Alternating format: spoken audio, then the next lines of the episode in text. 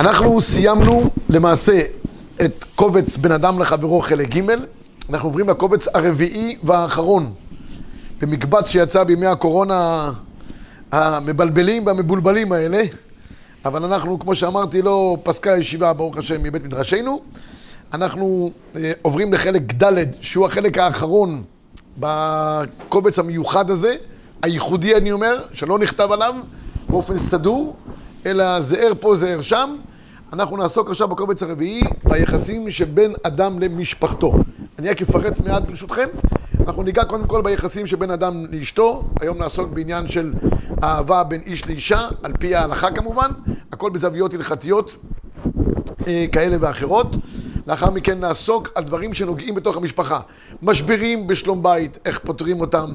אם יש קנאה, שנאה ותחרות בין בני הזוג, איך צריך להתייחס לזה הלכתית למצבים האלה. מה קורה אם יש, אה, מה קורה עם דין חינוך בין הורים לילדים. מה, מה, מה חובת החינוך, איך זה מתנהל, וכמובן, עם דרכי החינוך השונות שיש על פי ההלכה. באופן כזה או באופן אחר, אם יש משברים בחינוך, אם יש משברים בתוך הילדים, באופן כזה. קיצור, כל מה שנוגע סביב האדם, משפחתו, דהיינו בין איש לאישה, בין הורים לילדים, כל זה נעסוק בקובץ הבא עלינו לטובה, קובץ ד', ובזה אנחנו מסיימים למעשה את כל מכלול ההלכות שאנחנו לומדים בסבב של הצורבה, ונתחיל בעזר השם יתברך, סבב חדש, מחזור רביעי של הצורבה. העולמי השבועי בעזר השם ובסייעתא דשמיא. אנחנו רוצים היום לעסוק, כמו שאמרתי, ביחסים שבין אדם לאשתו. היחסים נתחיל קודם כל באופן החיובי, ואחרי זה נעסוק במשברים, זה יהיה בשבוע הבא. אז לגבי היחס בין איש לאשתו, כידוע לנו, בכמה מקומות בש"ס הגמרא מדברת על אהבת אשתו כגופו. במושג ההלכתי, אשתו כגופו. אז זה נראה משהו יפה, אשתו כגופו, כולם מספרים את הסיפור של רב אריה לוין, שהלכו, שהרגל של אשתו כאבה, אז הלכו לרופא, ואמרו לו, הרגל שלנו כואבת. אה, פילה פלואים, סיפור של אשתו כגופו. המושג של אשתו כגופו, רבותיי, נוגע לעניין הלכה למעשה. בכמה אופנים, ובזה אני רוצה לגעת. יש גמרא, מסכת ימות. תנו רבנן, האוהב את אשתו כגופו, המכבדה יותר מגופו. המדריך בניו ובנותיו בדרך ישרה, והמסיין סמוך לפרקן, עליו הכתוב אומר, וידעת כי שלום אהליך. מה אומרת הגמרא? אדם צריך לאהוב את אשתו כגופו. מה ההגדרה, לעניות דעתי, ההלכתית, של אוהב את אשתו כגופו? המכבדה יותר מגופו, רש"י מגדיר במקום. רש"י אומר, אם לשני בני הזוג יש תקציב לקנות משהו יוקרתי אחד, או לאיש או לאישה, מלבוש מיוחד, או לאיש או לאישה, חליפה לאיש, שמלת ערב לאישה, לא יודע מה, או איזה נעליים כאלה ואחרות. האישה קודמת. מכבדה יותר מגופו. למה? רש"י אומר, כבוד האישה חשוב יותר מכבוד האיש. ולכן ההלכה למעשה, אם יתווכחו בני הזוג ויבוא לו דין תורה בפני הרב ויגידו לו, תשמע, כזה, זה... הרב צריך לפסוק באופן פשוט. כבוד האישה ותפארתה חשובות וקודמות לכבוד האיש. זה דבר עקרוני, הלכתי, זה לא מטאפורה בלבד. אז אם זה כך, מופיע באמת האשתו כגופו בשני מובנים הלכתיים. אחד, הגמרא מביאה מסכת ברכות לגבי עניין של קריאת שמע, בהסתכלות באשתו כשהיא לא מכוסה לגמרי. הגמרא אומרת, מביאה באב ואמינא אולי, לא צריכה לחזות, למה? כי אשתו כגופו, כך מופיע בגמרא מסכת אה, ברכות כ"ד עמוד א'. גם בגמרא בסנהדרין, דף ט' עמוד א', דף י' עמוד א' למעלה. הגמרא שם מביאה לגבי העניין שאדם, האם הוא יכול להצטרף עם האחר מדין פלגינן דיבורה ולהעיד על אשתו? אומרת הגמרא לא, אי אפשר, כי כמו שאדם לא יכול להעיד על עצמו, הוא לא יכול להעיד על אשתו, כי אשתו כגופו. גם בדיני קריאת שמע, גם בדיני אדוס, הגמרא מביאה את ההגדרה הזאת שנקראת אשתו כגופו. מכאן אני רוצה להגדיר את ההגדרה, הייתי אומר אולי ההלכתית, לגבי העניין האוהב את אשתו כגופו. אהבה היא דבר הלכתי לגמרי, ואהבת לרעך כמוך. והגמרא במסכת קידושין, דף מ"א עמוד א', מביאה שם, שגדר הזה של ואהבת לרעך כמוך, אנשים חושבים שצריכים לאהוב את כל הבריות בכל העולם, צריכים לאהוב את כל מי שסובב אותנו. הגמרא מביאה באופן הפשוט אהבה בין איש לאשתו היא מדין ואהבת לרעך כמוך, מצוות עשה דאורייתא. זה צריך לבוא גם באופן טבעי כמובן, שיש קשר ביניהם, אבל לפני שנתחיל עם כל מיני קשרים מיוחדים ויועצי נישואין וכל מיני דברים כאלה ואחרים. רבותיי, יש פה הלכה פשוטה. אתה חי עם אישה, יש מצוות עשה מדאורייתא, לאהוב אותה. והאישה, מדין תורה, מצוות עשה מדאורייתא, חייבת לאהוב את בעלה. אחרי כן הזוגיות והקשר וכל הפרחים והצלצולים מסביב והשושנים. אבל קודם כל הדבר הבסיסי, מאיפה יש לזה ראייה? אומרת הגמרא, אדם חייב לראות את האישה קודם שישאנה. אומרת הגמרא, ואם הוא לא יראה אותה קודם, שמא תתגנה עליו. ורחמנה אמר ואהבת לרעך כמוך. אתם שומעים? זה לא איזה דבר שהוא אה, עצה טובה, אני לא יועץ נישואין. זה משאיר להם את הפרנסה שלהם, לא, אסור, אסור להשיג גבול. אני מדבר על אוכל. הגמרא אומרת, אם יקרה מצב שהאישה לא תמצא חן בעיני בעלה, הוא עובר ומבטל מצוות עשה דאורייתא של ואהבת לך כמוך. זה לשון הגמרא שמה. אז כשנכנסים גם למסגרות הלכתיות, ואנחנו כולנו מחויבים להנחה באופן טוטאלי, אז קצת זה נראה אחרת. אחרי זה מתחילים כל הדברים האחרים. אם זה כך, בא רבנו יונה ומגדיר, הייתי אומר, הלכתית, מה ההגדרה של אהבת האדם את רעהו, וממילא גם זה משתייך הלאה לאהבת האדם את הקודש ברוך הוא, וכולי וכולי, כל האהבות למיניהם. מה הגדרת האהבה? ממילא נגדיר גם מה הגדר של אהבת האדם כלפי אשתו מדין תורה. מדין תורה של ואהבת לך כמוך. אז אומר רבנו יונה דבר נפלא ביותר. המשנה במסכת אבות, הידועה לכולנו אומרת, כל אהבה שהיא תלויה בדבר סופה להיבטל, ואהבה שאינה תלויה בדבר אין בטלה לעולם, ואז המשנה מביאה דוגמאות. איזו היא האהבה התלויה בדבר? זו אהבת אמנון ותמר. את אהבה שאינה תלויה בדבר, זו אהבת דוד ויונתן. פה רבנו יונה בא, מגדולי הראשונים, בא במלוא עוזו ותוקפו, ומנסה להסביר מה זה ההגדרה של אהבה שאינה תלויה בדבר. מאיפה הוא לוקח את ההסבר הנפלא שלו? דווקא ממה שהמשנה טורחת להביא דוגמאות מדוד ויונתן, שם טמון גדר האהבה שאינה תלויה בדבר. מה? אומר רבנו יונה, אף על פי שבין דוד ליונתן היה ראוי שיונתן יעמוד במקום אביו, ודוד היה עתיד להסיר אותו מהמלכות. אתם מבינים מה הולך פה? יש פה יריבות פוליטית. ברוך השם, אצלנו הפוליטיקאים זה לא דוגמה, כי הם באמת בעלי אהבה ואחוות שלום ורעות, אבל בעולם, שיש מריבות פוליטיות, כל אחד רוצה לאכול את השני. מה זאת אומרת? הוא דוחק אותו, הוא לא שם אותו בראש, הוא שם אותו בשורה האחרונה ברשימה בפריימריז. פה דוד המלך כמעט בידיים, בהוראה אלוקית כמובן, דוחק את יונתן מלהיות מלך. מה היה צריך להיות ביניהם? מלחמת עולם, כמו שני, חס ושלום, אנשים שרבים על משרה פוליטית כזאת או אחרת. אומר רבנו יונה, עם כל זאת, הייתה אהבה ביניהם בקשר אמיץ.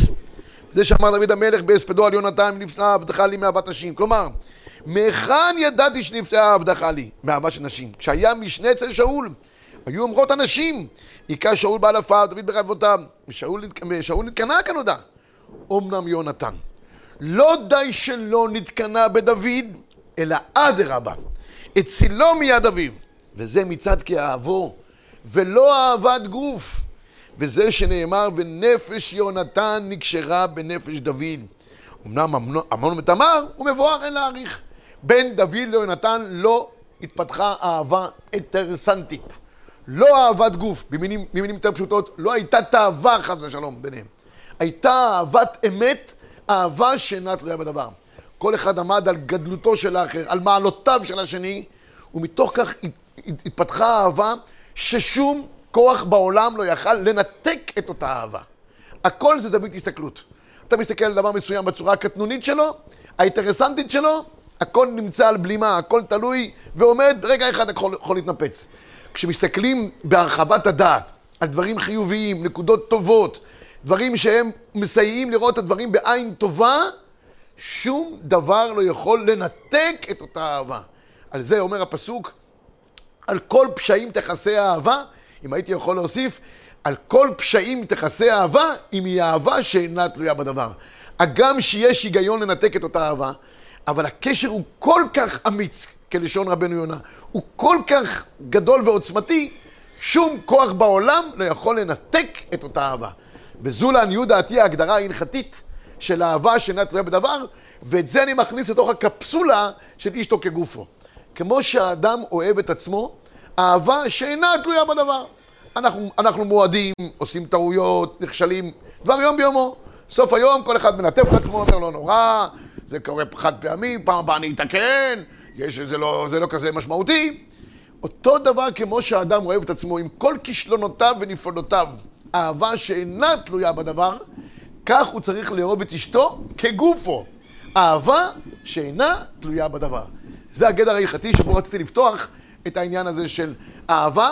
אני רק ברשותכם אסיים את המהלך הזה, אם זה גדר האהבה לפי רבנו יונה, שגם שיש סיבות לנתק את האהבה, שום כוח לא יכול לעצור אותה, כך ביארתי גם את הגמרא במסכת ברכות, ס"א, עם רבי עקיבא, שהוציאו אותו להריגה, שעת, שעת קריאת שמע הייתה, ורבי עקיבא אומר קריאת שמע.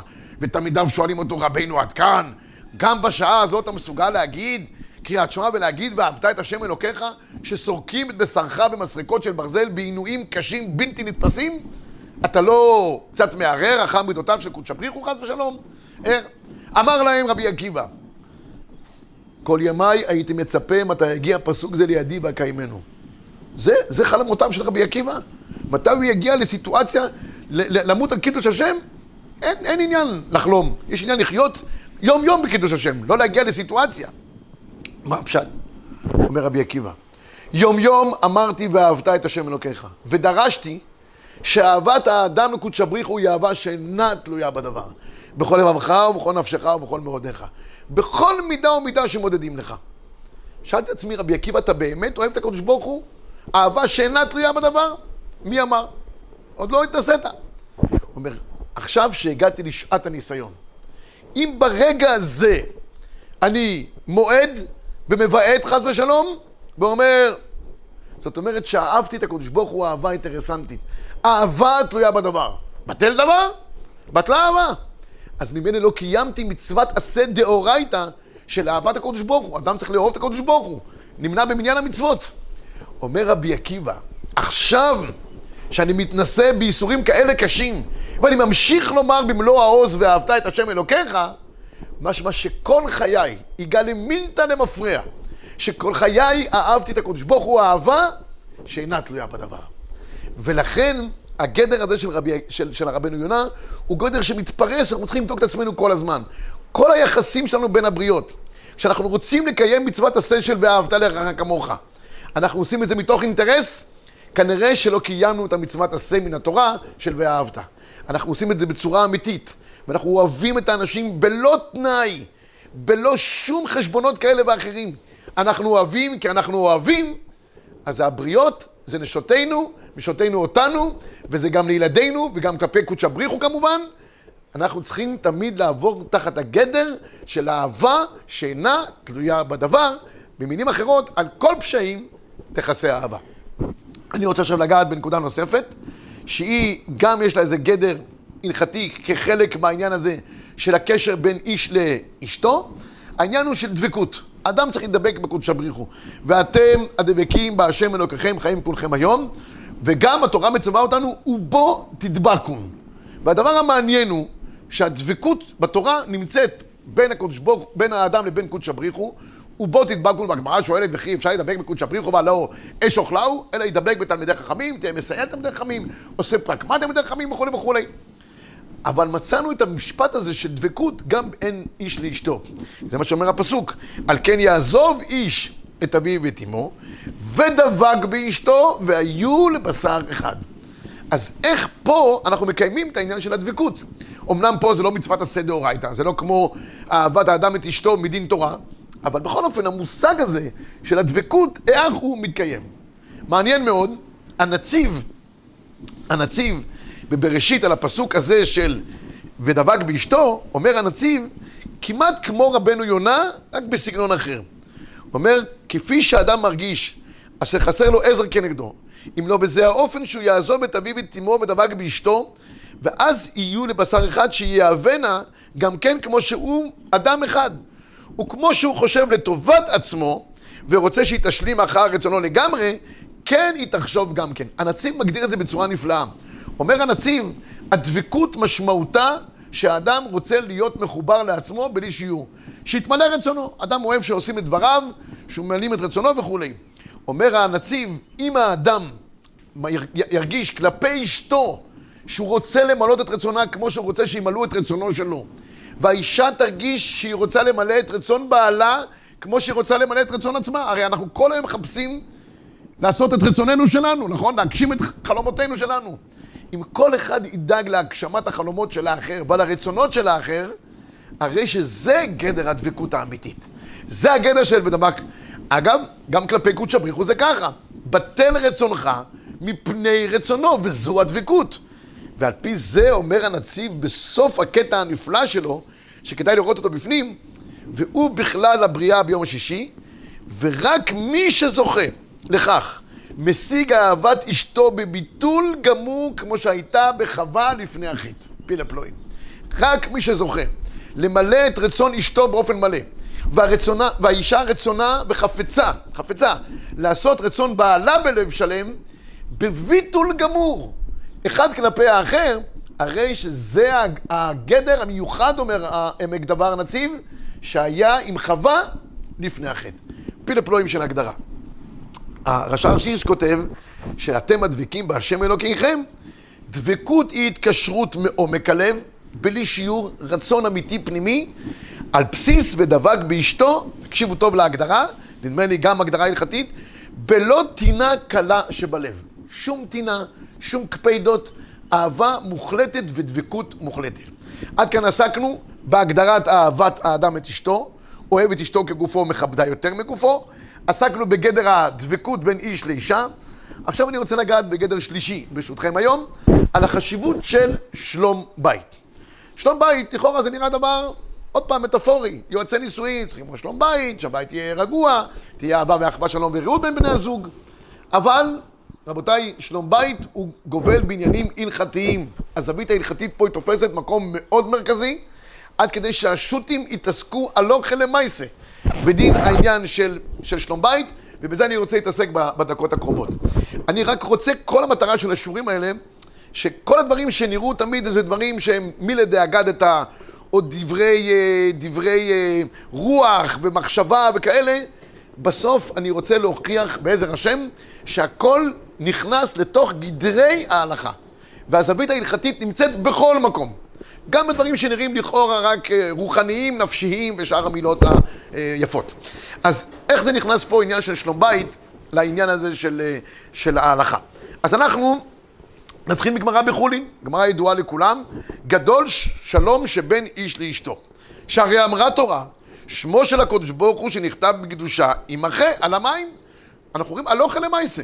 כיוון שחשוב מאוד העניין של שלום בית, ואני ברשותכם רק חשבתי לעצמי לפני השיעור, מה העניין של השלום בית? מה העניין של השלום בית? אם העסק לא הולך, למה צריכים לעשות פה איזה שהן פעולות יוצאות דופן כדי לשמר את השלום בית? לא הולך, אז הקדוש ברוך הוא כבר נתן לחיטימציה שנקרא גט. למה, למה כל כך הרבה הקדוש ברוך הוא השקיע עד כדי שהוא היה מוכן שימכרו את שמו על המים כדי לשמר את השלום בית? אני חושב באופן, לעניות דעתי, אפשר לחלוק, שמעבר לעניין המחשבתי העמוק שיש פה, ששלמות העולמות מגיעה בתוככי הבית של י' וק' כי ביה השם צור עולמים, י' באיש ו'a אצל האישה, מצד העניין ההלכתי, כמדומני, כשאדם חי עם אישה, קודם כל מקיים מצוות ואהבת לאחר כמוך כפי שביארתי, אבל יותר מזה, אדם מקיים מצוות קידושין, נישואין, בקדושה, ולפי חלק מהראשונים זו מצוות עשה דאורייתא. וכמו שאדם צריך לשמר מצווה כזאת או אחרת, חובתו שהמצווה תהיה, אם היא מצווה ארוכת טווח, שתתקיים, האינטרס האלוקי שמצוות הנישואין והקידושין בפריה ורבייה יתקיימו.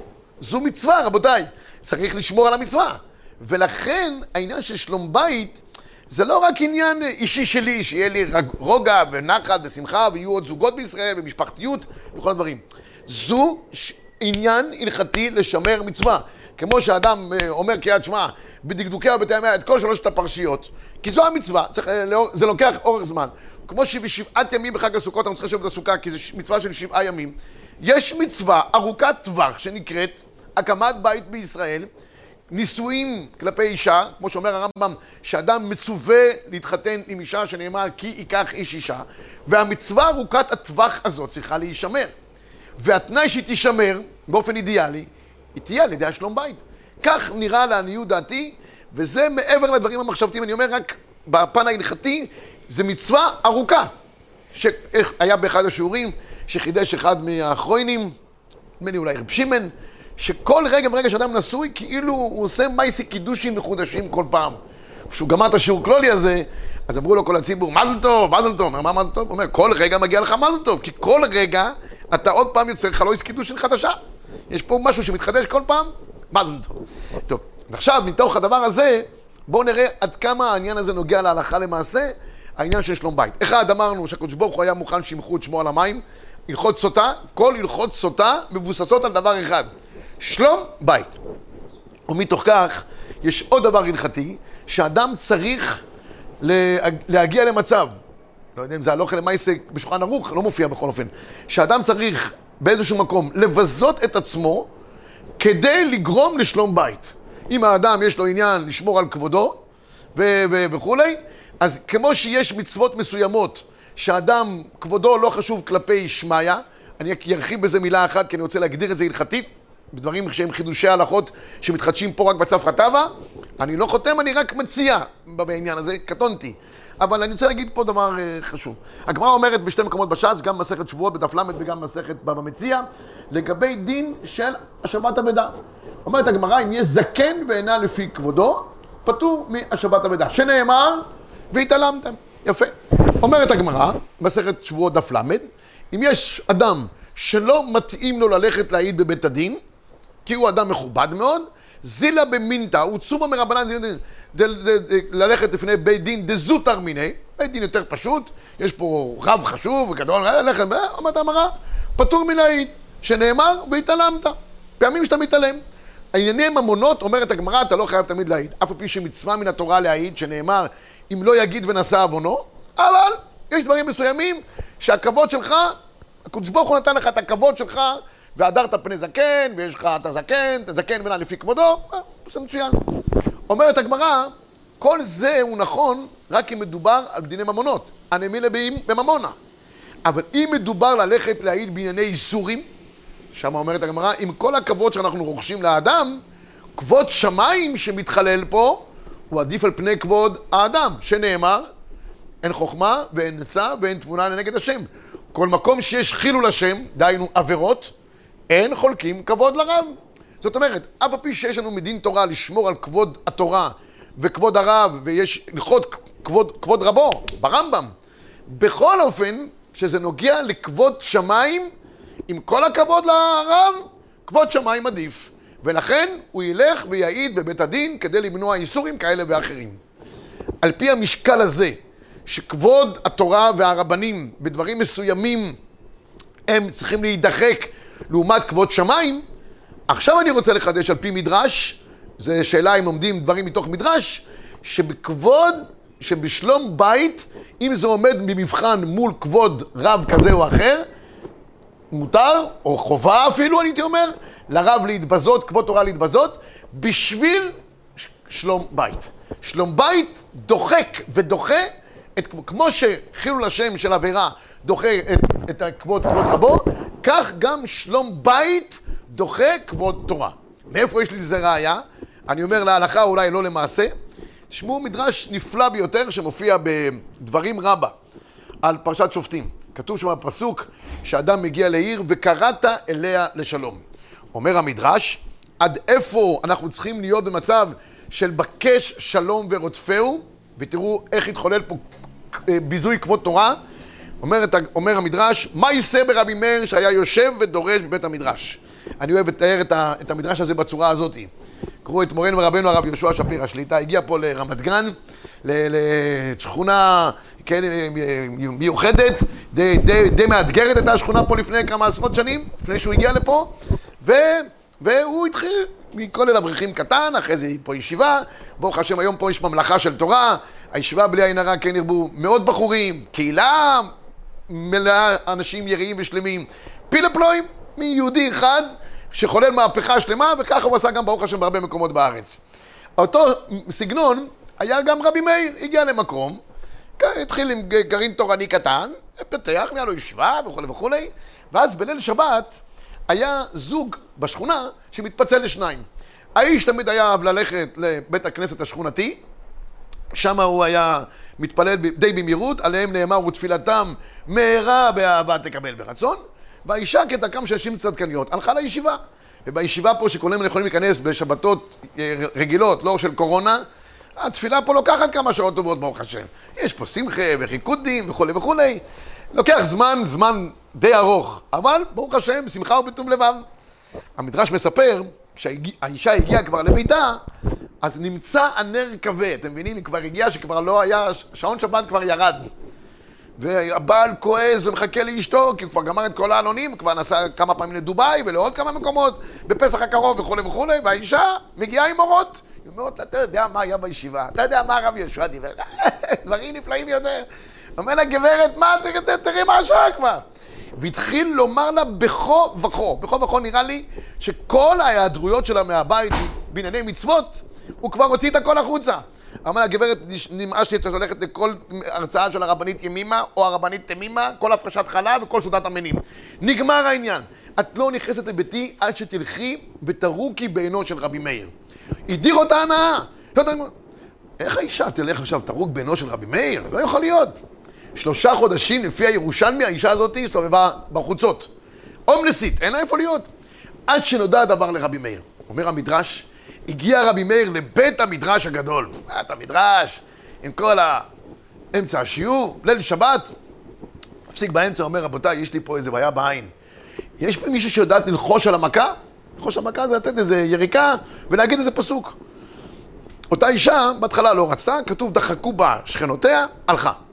אמר לה רבי מאיר, המצב פה קשה, אם אפשר כמה יריקות. עומדת האישה לפני כל בית המדרש הגדול, ויורקת.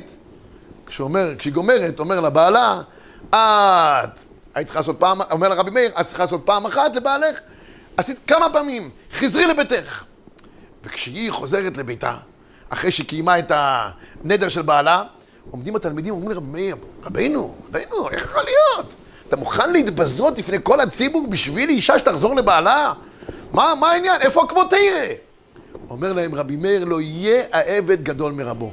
ומה הקדוש ברוך הוא, אני חוזר לגמרא בחולין, שהיה מוכן שימחו את שמו על המים כדי להתיר אישה לבעלה, שמו של הקדוש ברוך הוא שנכתב בקשב התרה, אם אחרי על המים, אני רבי מאיר העבד הקטן לא יהיה מוכן לעשות משהו כדי להתיר אישה לבעלה? מה הוא עשה? עשה רבי מאיר דבר הלוך למעשה.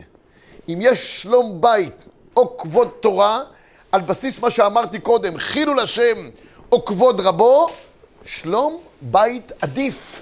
ולכן, הלוך למעשה, כשקורים מקרים כאלה של כבוד, כבוד רבו וכולי, אם זה עומד במשקל מול שלום בית, שלום בית גדול. עד כדי כך, ופה אני לא אספיק כבר להגיד את הדבר ההלכתי הבא, בתשובות הרמ"א מצאתי שאלה מרתקת. היה אדם שנשבע לגרש את אשתו. העצבים רבו ביניהם, כדרכם של בעלים עם טמפרטורות מסוימות, אולי מעדות מסוימות, והחליט שהוא מגרש איתו, נשבע. ולאחר מכן קררה דעתו, ורוצה להשאיר אותה בלי לגרש אותה, וכך הוא יעבור על הדין של לא יחל דבריו. אתה נשבעת, אתה צריך לקיים את השמועה שלך. האם במקרה כזה, בשביל השלום בית, כך שאלו את הרמ"א, האם בשביל השלום בית אפשר לעבור על איסור דאורייתא של קיום השבועה? מרתק לגמרי. התשובה שלו תשובה ארוכה, שכרגע לא נעסוק בה, אבל אני חושב שהדבר הזה נוגע לעוד דברים הלכתיים רבים, של שלום בית לעומת אה, אה, לעבור עבירה כזאת או אחרת. האם זה אפשרי או בלתי אפשרי? היה עוד מקרה מעניין בפוסקים לגבי עניין של פדיון הבן, אבל זמננו כבר אה, תם. זה נכנס לתוך העניין האידיאלי הגדול של שלום בית. וככל שהאדם מרבה שלום בית בביתו, כך השכינה והברכה שורה בביתו, כי מקום שיש שלמות, יש שכינה. מקום שיש שכינה, יש גם ברכה. שנזכה תמיד כולנו לאהבה ואחווה, שלום ורעות. צפרא טבא ושבת שלום.